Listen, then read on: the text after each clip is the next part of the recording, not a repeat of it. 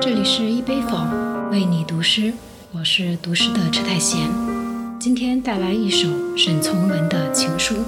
沈从文原名沈约翰，湖南凤阳县人，著名作家、历史文物学家。沈从文曾在国立青岛大学和西南联大任教，朋友圈里尽是胡适、巴金、老舍、徐志摩、林徽因、丁欣等文化名人。在众多作品中，《边城》是其小说创作的高峰，以精丽的笔触描绘了湘西特有的风土人情和翠翠的爱情悲剧，充满田园牧歌的浪漫，在中国现代文学史上有重要意义。除了文学上的影响力，沈从文先生在遭遇郭沫若撰文的大肆批评后，研究重心便转移到文物，有《唐宋铜镜》《中国古代服饰研究》等学术专著。此处有一冷知识：他被邀请担任了八七版《红楼梦》的服装顾问，为这版最经典的红楼影视作品的服化做出了重要贡献。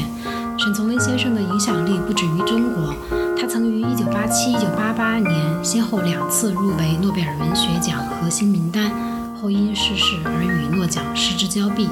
贾平凹、莫言、汪曾祺等作家以及导演贾樟柯、侯孝贤等人都曾表示，他们的创作深受其作品影响。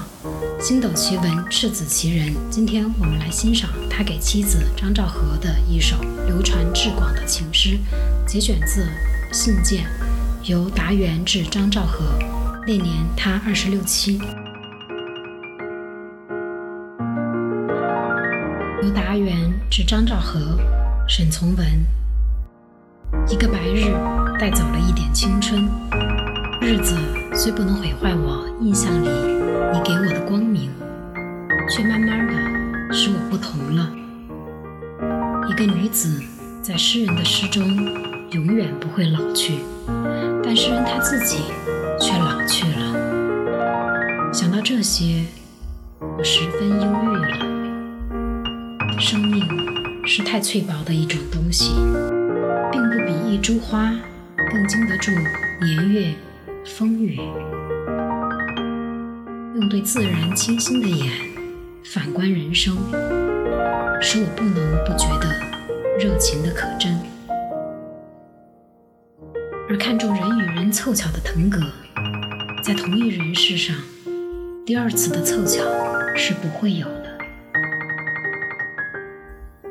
我生平只看过一回满月，我也安慰自己过。